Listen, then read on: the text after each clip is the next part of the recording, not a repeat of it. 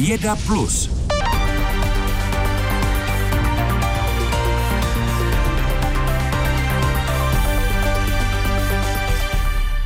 Až k hranici vesmíru, tedy do stratosféry, zamíří balónové sondy talentovaných žáků a studentů.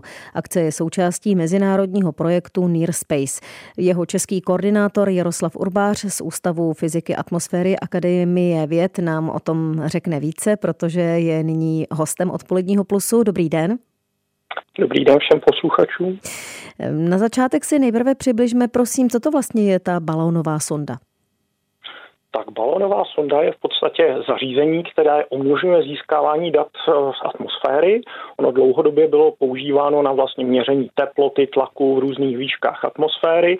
Meteorologové toto používají dlouhodobě, nicméně my se pouštíme do vyšších výšek, do stratosféry, tedy třeba až do 30 kilometrů. Jak takové je... zařízení vypadá? Jedná se v podstatě eh, o polystyrénový box, ve kterém jsou důležité experimenty. Ono totiž té stratosféře eh, ta tepelná izolace je potřeba, protože tam ty teploty jsou hluboko pod bodem mrazu, minus 30 například, takže jakákoliv elektronika, hlavně baterie, tou teplotou trpí. Takže proto je vše eh, schováno v polystyrénu a je tam vlastně uvnitř nějaká komunikační jednotka, která posílá vlastně data, telemetrie a samozřejmě hlavně ty senzory zajišťující sběr dat z různých experimentů a v našem případě tam budou i takové nosníky, na kterým budou připojeny další experimenty studentů, vlastně podobně jako třeba na Mezinárodní kosmické stanici vnější držáky na experimenty. No tak je toho hodně, ale jak je to velké to zařízení? tak může se jednat v podstatě o box zhruba 20 na 20 cm, ale ono vlastně eh, možnostem se meze nekladou. Ono například eh, v rámci tohoto projektu maďarští kolegové vypouštějí kulové sondy, většina ostatních však volí vlastně krychlový nebo kvádrový tvar, protože je praktičtější a protože jsou k dispozici takovéto obaly. Ale nicméně to nejzákladnější je ta hmotnost, protože samozřejmě balón z náplní poměrně drahého helia nám umožní vystoupat jenom podle toho množství helia a podle té užitečné zátěže. Takže tam hlavně jde než o tu velikost, o to zatížení, což se jedná v rámci několika set gramů například. Hmm. Sondy s experimenty mohou žáci a studenti základních, středních i vysokých škol přihlašovat ještě do zítřka. Ta robotická gondola Stratobox, na které pak budou sondy zavěšeny, odstartuje 30. Eh, dubna. Jaký je tentokrát zájem? Jaké pokusy chtějí studenti dělat? Tak eh, zájem je, ne zas tak veliký, jak třeba by se mohlo čekat. Nicméně my jsme ještě posunuli vlastně termín podání hmm. před, uh, přihlášek až na středu 27.4., že pak ten start 30. dubna v sobotu vlastně z plzeňského letiště Letkov je dostatečně eh, dlouhé době potom, takže zatím máme vlastně eh, ve spolupráci s plzeňským eh, s Technéciem experimenty vlastně z pěti středních škol, gymnázia středních odborných škol a třech základních škol. Vlastně mohou to být, nebo vlastně požadavek byl, aby z těch základních škol se ten experiment vešel třeba do velikosti pingpongového míčku nebo kindervajíčka, což může být i ten průhledný obal, průhledný třeba, aby když experiment obsahuje malé kamery, pokud studenti chtějí snímkovat Zemi. Fyzikální experimenty jsou zajímavé, že v té stratosféře je samozřejmě eh, snížený tlak, nejenom ta teplota je nízká, takže se tam můžou testovat různé materiály, semínka rostlin a v té stratosféře je samozřejmě mnohem vyšší dávka kosmického záření. Takže vlastně právě testování těch semínek rostlin není jenom za toho nízkého tlaku a teploty, ale i během uh, trošku vyšší dávky kosmického záření v těchto výškách. Jak se pak tyhle experimenty dál vyhodnocují, nebo je to jenom jednorázová záležitost? Mohou v těch pokusech dál se pokračovat? Určitě, určitě. Ono uh, jedná se v podstatě o příležitost těch uh, studentů, že pokud je toto zaujímá, se, zaujme se zapojit do dlouhodobých, uh, hmm. do dlouhodobých projektů s dalšími týmy, že například pro ty střední školy už jsou tam zajímavější, že se snaží o vývoj multispektrální kamery pro dálkový průzkum země, je tam řada dalších elektronických pokusů a tam už je právě možnost ten pokus dát do vlastně velikost plechovky třeba od Coca-Coly, že vlastně ten box je 10-10 cm. Je to vlastně takový CubeSat, což je jako takový malá jakoby družice, která již může poměrně samostatně měřit eh, zajímavější veličiny.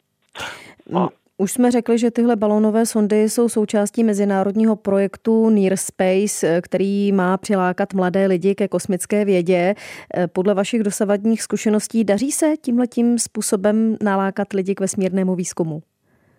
Tak je to určitě velká motivace. Ono eh, v rámci těchto experimentů vlastně už se zapojili do zpracovávání středoškolské odborní činnosti a ročníkových prací v rámci těch středních škol i vlastně základních škol a ta motivace je vlastně taková, že eh, podpora nějakých odborných pracovišť je potřeba nejen z Akademie věd České republiky, ale právě v Pardubicích eh, například tým Technécia velmi spolupracuje i s dalšími firmami, které má, mají zájem o takovéto eh, zkušené elektrotechniky a já můžu říct vlastně, že ta motivace eh, těmi balónovými experimenty do stratosféry je tak velká, že vlastně já sám jsem to pocítil, že už před deseti lety v rámci Evropské kosmické agentury, která každoročně umožňuje vlastně studentům z členských zemí Evropské kosmické agentury o eh, realizaci takovýchto experimentů, tak to je velice silná motivace, mm-hmm. jak do kosmického výzkumu proniknout. Takže sám jste příkladem.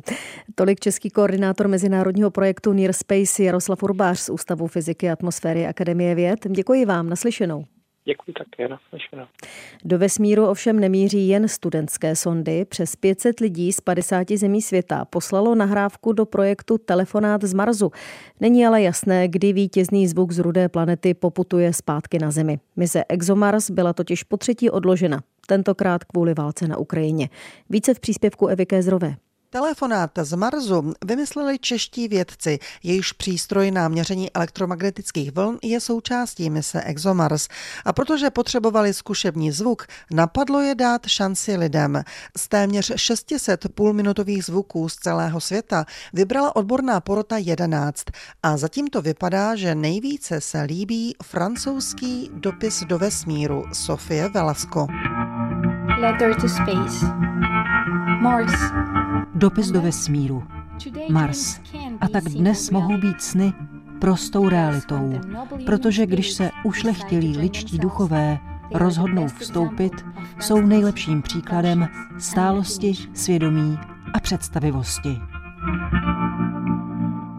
Ale všechno může být ještě jinak, protože ačkoliv se mise vinou konfliktu na Ukrajině odkládá, hlasování není definitivně uzavřené. Tak to totiž podmínky před třemi lety přibližoval Marek Janáč z časopisu Vesmír. Teď je to na komkoliv, kdo na tu stránku mars.vesmír.cz přijde a dá nějaké té nahrávce hlas. Má čas až do přistání té sondy na Marsu, v tom okamžiku stopujeme hlasování a ta nahrávka, která má nejvíc hlasů, tak ta vyhrává. Meziplanetární evropsko-ruská sonda ExoMars měla startovat v září, ale Evropská kosmická agentura v reakci na ruskou agresi vůči Ukrajině rozhodla o pozastavení spolupráce s ruskou agenturou Roskosmos. Profesor Ondřej Santolík z Ústavu fyziky atmosféry Akademie věd ale věří, že se najde řešení a hlasování ukončí skutečně až přistání na Marsu. Já doufám, že nebude nekonečné, protože oficiální prohlášení je, že se generální ředitel agentury pověřuje tím, aby zkoumal možnosti, jak ten projekt vyslat později na Mars. Na první start v roce 2018 ještě nebyla sonda ExoMars a přístroje na ní úplně připravená. O dva roky později už bylo technicky všechno v pořádku, jenže COVID znemožnil nutné závěrečné přípravy. A stejně tak letošní v pořadí třetí plánovaný start není za stávající situace možný. A protože je nutné, aby obě planety byly co nejblíže, dá se ze Země na Mars letět jen jednou za zhruba dva roky, tedy snad na podzim roku 2024. Pro věd vědce, ale takové odklady vesmírných misí nejsou ničím překvapivým. V rámci koordinace těchto poměrně komplikovaných projektů často dochází ke spoždění, takže my jsme na spoždění zvyklí. Směje se Ondřej Santolík zvláště, když při vzpomínce na nedávnou zkušenost ví, že odkládání startu je ještě dobrá varianta. I se nám stalo u jednoho projektu, že se ho nepodařilo vypustit vůbec po mnoha odkladech a dlouhé práci na něm. Byl to projekt Taranis, který byl určen na družice, která měla obíhat Zemi a měřit jevy nad bouřkovými oblastmi. My jsme na to stavili přístroj. No a při startu se přihodilo, nebo před tím startem, při montáži posledního stupně nosné rakety, tam došlo k prohození dvou kabelů. No a celý ten třetí stupeň i s těmi dvěma družicemi, které vynášel, šli dolů do atmosféry a byly ztraceny. A ten projekt jsme se pokoušeli obnovit potom, ale nepodařilo se to úplně. Sonda ExoMars, která má pomocí 21 přístrojů zkoumat život na Marsu, je v podstatě hotová a bylo by tak škoda tento unikátní projekt zahodit. Takže než dojde k nějakému řešení, zkoumají odborníci z Ústavu fyziky atmosféry marsovské blesky alespoň na Zemi, konkrétně u anglických kolegů. Ten laboratorní experiment vypadá jako taková roura, která je z vící zhruba půl metru, 20 cm široká a v tom se kolegové pokoušejí roztočit analog marzovského prachu a pokoušejí se změřit, jestli to nějaké elektromagnetické vlny vyzáří. K tomu jsme jim tam právě vezli naší anténu, kterou bychom to rádi měřili na Marsu. A až se konečně povede vyslat sondu na Mars, pak si tyto teoretické výsledky mohou ověřit i v praxi. Eva Kézrová, Český rozhlas. Na Marsu ale ještě zůstaneme. Přesně před rokem totiž poprvé vzlétl v tamní atmosféře vrtulníček NASA Ingenuity, tedy v českém překladu vynalézavost. Má rozměry malého dronu a dodnes absolvoval už 25 letů. Přitom posledním překonal hned dva své rekordy. Dosáhl své dosud nejvyšší rychlosti, což je 5,5 metru za sekundu a uletěl dosud největší vzdálenost 708 metrů. Původně NASA plánovala jen pět letů vrtulníčku a jeho hlavním cílem bylo ověřit, jestli je vůbec možné na mimozemských tělesech využívat létající stroje. Kolegyně Martina Mašková se v ranním vysílání zeptala Petra Brože z Geofyzikálního ústavu Akademie věd, jak tento úkol vrtulníček splnil. Tadyhle si můžeme jak bez jakýkoliv pozlátka říct, že naprosto jako famózně byl to obrovitánský úspěch. To měl být pouze demonstrátor, který měl ukázat, že to vůbec jde a on to dokázal. On od té doby vlastně celý rok poletuje po povrchu Marsu, už tam naletěl více jak 5 kilometrů, uskutečnil 25 letů a jasně ukazuje, že do budoucna tohle je cesta, jak můžeme Mars zkoumat, protože najednou nemusíme jenom po povrchu jezdit nebo mít sondy na oběžní dráze, ale můžeme se pohybovat i v té velice řídké atmosféře Marsu. Ale což je jako ano. nástroj, který je naprosto cený. Ale zároveň vlastně pomáhat i tomu vozítku, o kterém jsme se zmínili, vozítku Perseverance, které si tak vybere nejlepší trasu? Jo, je to přesně tak. My, že to vozítko má v sobě autonomní software, který mu říká, kudy může vyrazit na další cestu. Tenhle ten software využívá data, který máme z pořízení z oběžní dráhy, nicméně tam máme problém, že ty vlastně, ten jak povrch vidíme, tak to není úplně, že bychom viděli každý kamínek. Vidíme jenom předměty, které jsou větší než jeden metr. A tenhle ten vrtulníček, který lítá v okolí vozítka, tak vlastně pomáhá mapovat ty menší překážky, který nejsme schopni z oběžní dráhy spatřit. A díky tomu se to vozítko může pohybovat mnohem rychleji a vlastně mnohem bezpečněji, než by bez těchto těch dat uh, bylo schopno. A kde teď eh, obě zařízení jsou a co je jejich úkolem? Nachází se na západním okraji uh, vlastně impaktního kráteru jezero, kde je obrovitánský útvar tvořený nahromaděním sedimentů. Říkáme mu jako delta. Je to vlastně něco, co vzniklo tečením vody do kdysi jezera, které vyplňovalo kráter jezero. Pardon, strašná slovní říčka, ale eh, jinak se to popsat nedá. A tohle ten útvar vlastně ukazuje, že kdysi dávno na Marsu byly podmínky, které umožňovaly existenci kapalní vody, což je něco, co nás jako vědeckou obec nesmírně zajímá, protože by to mohlo mít možné uh, vlastně uh, spojení na podmínky, které by potenciálně mohly umožňovat kdysi dávno v historii Marsu život. Právě proto tady vědci vybrali pro průzkum právě deltu toho kráteru jezero. Jo, jo, je to tak. No a vlastně ten, ten, ten, ta představa je taková, že teď my zamíříme k, k horninám, které postupně vznikaly usazováním ve vodním prostředí.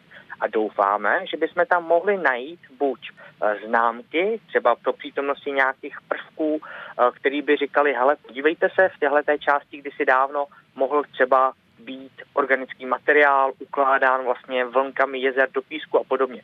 My ze země víme, že tohle jsou podmínky, kde často můžeme nacházet právě fosílie nebo nějaké doklady o tom, že tam kdysi dávno byl na Zemi život. A doufáme, že něco podobného bychom třeba mohli objevit i na povrchu Marsu. Ale kromě toho cílem té expedice vozítka Perseverance bylo připravit cestu pro výpravu lidí na Mars. Jak je to v současné situaci reálné, můžu říct současné válečné situaci, protože i to ovlivňuje kosmický výzkum? Tohleto vozítko má na palubě přístroj, vlastně díky kterému jsme byli schopni produkovat malinkatou dávku kyslíku a ukázat, že budoucí astronauti a astronautky si nebudou muset vést kyslík sebou což je samozřejmě něco, co člověk v obrovském množství potřebuje. A, takže on pomalinku dláží tu cestičku k tomu, aby jsme se k Marsu dostali. Nicméně ta mezera mezi tím, aby jsme se na Mars jako vypravili, tak je stále obrovitánská. Je tam celá řada technologií, které potřebujeme vyvinout, které vlastně potřebujeme otestovat a musíme se naučit uh, spoustu věcí, než člověk se na Mars reálně někdy v budoucnosti podívá. To jsou ty technické překážky, ale jednou větou i to, že kosmický výzkum byl mezinárodní spoluprací, je důležité. Samozřejmě, současná situace vede k tomu, že část projektů, hlavně těch evropských, byla utlumena, protože byly prováděny ve spolupráci s Ruskem, takže se budou muset hledat noví partneři, budou se muset hledat nové cesty, jak vlastně uh, tu ruskou část nahradit. Nicméně to budou obtíže, hmm. které se určitě podaří s, s pomocí soukromého sektoru překonat. Tolik Petr Broš z Geofyzikálního ústavu Akademie věd. Posloucháte Vědu Plus Denní souhrn nejzajímavějších událostí ve vědě. Každý všední den po půl šesté odpoledne na Plusu. Studenti Přírodovědecké fakulty Univerzity Karlovy zjistili, že půda ve středočeském kraji ztrácí živiny a vodu. Na Sedlčansku, kde nyní odebírají vzorky, se stejný průzkum konal už v roce 1960. A právě srovnání vzorku má pomoci zjistit, co všechno ovlivňuje kvalitu půdy v této oblasti. Pan profesor uh, Luděk Šefrnatý tady eh, se studenty, s doktoranty v terénu zatloukají takovou kovovou tyč. Eh, co to zkoumáte? Sondírka. Aha, sondírka. A to dovede do jednoho metru vytáhnout vzorek půdy. Podle ní se může popsat půdní typ, jaká je tam zrnitost, jaký jsou tam horizonty. Vy už jste na několikátém stanovišti? Máme takový území, který se táhne až k Počepicím, Petrovicím a to budeme postupně objíždět a tady někde v okruhu, řekněme několika metrů, se prováděl průzkum v 60. a 70. letech. A e, kde přesně se pak budou vyhodnocovat e, tady ty vaše odběry? Spolupracujeme s výzkumným ústavem meliorace a ochrany půdy na Zbraslavi, který tady taky dělali sondy. Tak a my tedy se podíváme, tak e, celá ta sonda už je vytažená a je tedy vlastně plná té hlíny. Až tady. To znamená, že jako ten povrch, jako, to fakt je to jsem všechno přinesené. Jiří Kocun, a vy jste student nebo? Ano, student doktorského studia. Našli jsme vlastně cihly, dá se říct, asi v půlmetrové hloubce, takže buď by se tam dostali nějakou tou hloubkou orbou, anebo to podporuje to, že ten materiál, že to postupně přikrývalo ten, ten starý vlastně půdní, půdní profil. No. Mhm. Krásný. Pane profesore, jak z těch vašich dosavadních různých eh, výzkumů reaguje tady ta naše krajina na ty klimatické změny? No právě, že je tady hodně nedostatků. Se ví, že v poslední době se málo dodávalo organiky do půd zemědělských, hlavně samozřejmě těch, které jsou oraný právě díky tomu se zhoršují ostatní parametry půd, jako je třeba struktura a objemová hmotnost, tak voda při letních třeba srážkách, které jsou prudší, tak víc stéká po povrchu a nezasakuje a nevytváří tu vnitřní půdní zásobu. Poza slyšíme angličtinu, to znamená, že český doktorant mluví s doktorantkou z Milána. Okay. Jo. Very nice. So for the profile we open... Ještě jsme si jenom tady se studentkami ukazovali, kde nám odkaď kam kolísá vlastně hladina vody, protože tam, kde je to periodicky zamokřené, tak tam dochází potom k těm oxidačním procesům a je tady to červené, to červené železo, které končí nejspíš někde tady asi. Výsledky výzkumu mají podle Luďka Šefrny sloužit i jako podklady pro manuál, jak pečovat o půdu, aby byla v dobré kvalitě a zvládala jak období sucha, tak třeba vydatných dešťů.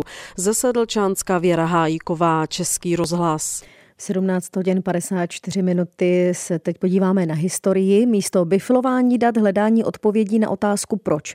Nová učebnice dějepisu pro deváté třídy nabízí badatelskou metodu. Žáci tak mají možnost si sami utvořit názor na události 20. století.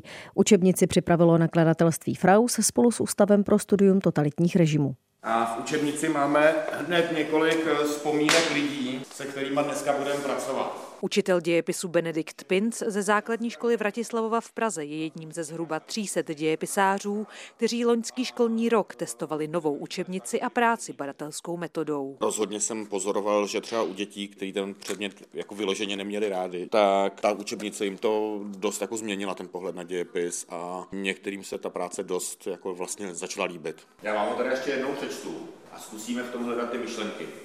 Občané republiky Československé, všichni bez rozdílu. Chcete lidovou demokracii? Ano. Ne však diktaturu jedné strany. Co je to za druh sdělení? Takový letáček na volení z nějaké strany? Mhm, volební leták. Máš pravdu. Otázky, které učitelé pokládají svým žákům, by měly být otevřené, tak aby se na ně nedalo jednoznačně odpovědět ano nebo ne. Vysvětluje jeden z autorů nové učebnice, didaktik a historik z Ústavu pro studium totalitních režimů Jaroslav Pinkas. Nemůžeme prostě říkat, jak to bylo, protože to je vždycky jako otázka jako jednoho pohledu a jedné situovanosti, jedné prostě interpretace. Takže to je jakoby východisko té badatelské metody. A z toho samozřejmě pak jako jsou nějaké důsledky, že když teda nemůžeme dávat hotové odpovědi, no tak musíme prostě vést žáky k tomu, aby si kladli otázky. Klíčový je i způsob hodnocení, ukazuje na příkladu kapitoly týkající se příčin druhé světové války spoluautor učebnice Jaroslav Najbrt z Ústavu pro studium totalitních režimů. Sám vyučuje dějepis na Pražském gymnáziu Přírodní škola. Ta badatelská učebnice je postavená tak, že se neptáme, jaké byly byly různé příčiny, ale vybereme si jednu, která je klíčová, je to problém appeasementu a ustupování diktátorům ze strany západních mocností ve 30. letech. A ti žáci jako výstup té hodiny mají vlastně napsat krátkou argumentační úvahu, takže ti žáci potom jsou hodnocení ne za to, že řeknou, byla to špatná nebo byla to správná politika, ale že dokáží vyargumentovat. Děti by měly umět nejen vysvětlit svůj názor, ale také si osvojit práci se zdroji. Zároveň se naučí rozeznávat, které zdroje jsou důvěryhodné, kterým je naopak lepší se vyhnout a jak rozpoznat rozdíl mezi nimi. Lucie Korcová, Český rozhlas. A na závěr do Ostravy tamní magistrát chce letos zrychlit výměnu klasických sodíkových žárovek, aby ušetřil za provoz veřejného osvětlení. Nové letkové žárovky pro město totiž znamenají výraznou úsporu v řádu milionů. Sodíkové světlo mělo jeden zdroj, LED vlastně jsou čipy. Já teď stojím pod jedním ostravským sloupem veřejného osvětlení. Už na první pohled si všímám toho, že lampa nemá sodíkový, ale takzvaný LED zdroj. Dneska dokážou ta svítidla vlastně jednak mít různou optiku, takže můžete svítit před sebe, doprava doleva, za sebe, to všechno se dá nastavit. Popisuje Petra Zatloukalová ze společnosti Ostravské komunikace, která je i vedoucí zprávy veřejného osvětlení. Když to ty sodíky svítily, jak se říká, i do toho horního poloprostoru. To znamená, že dělali to světelné znečištění, ten světelný smog. Vy vlastně můžete nastavit intenzitu toho záření, zároveň můžete ovlivnit to, jak velký prostor budou pokrývat a také kdy vlastně sepnou. Těm úsporám, když se dostanu, tak eh, říkám, dosáhne se až těch 50%. Navíc teď už ty poslední ledkové svítidla mají i to vestavěné autonomní stmívání, to znamená v době nočního klidu, dá se říct po té 22. hodině, se ty ledky utlumí autonomně a vlastně po té čtvrté hodině raní, když vlastně začne být jakoby provoz na těch komunikacích, tak se zase ta intenzita toho osvětlení zvýší a je to už jakoby zase na 100%. Magistrát se snaží ušetřit, protože po konci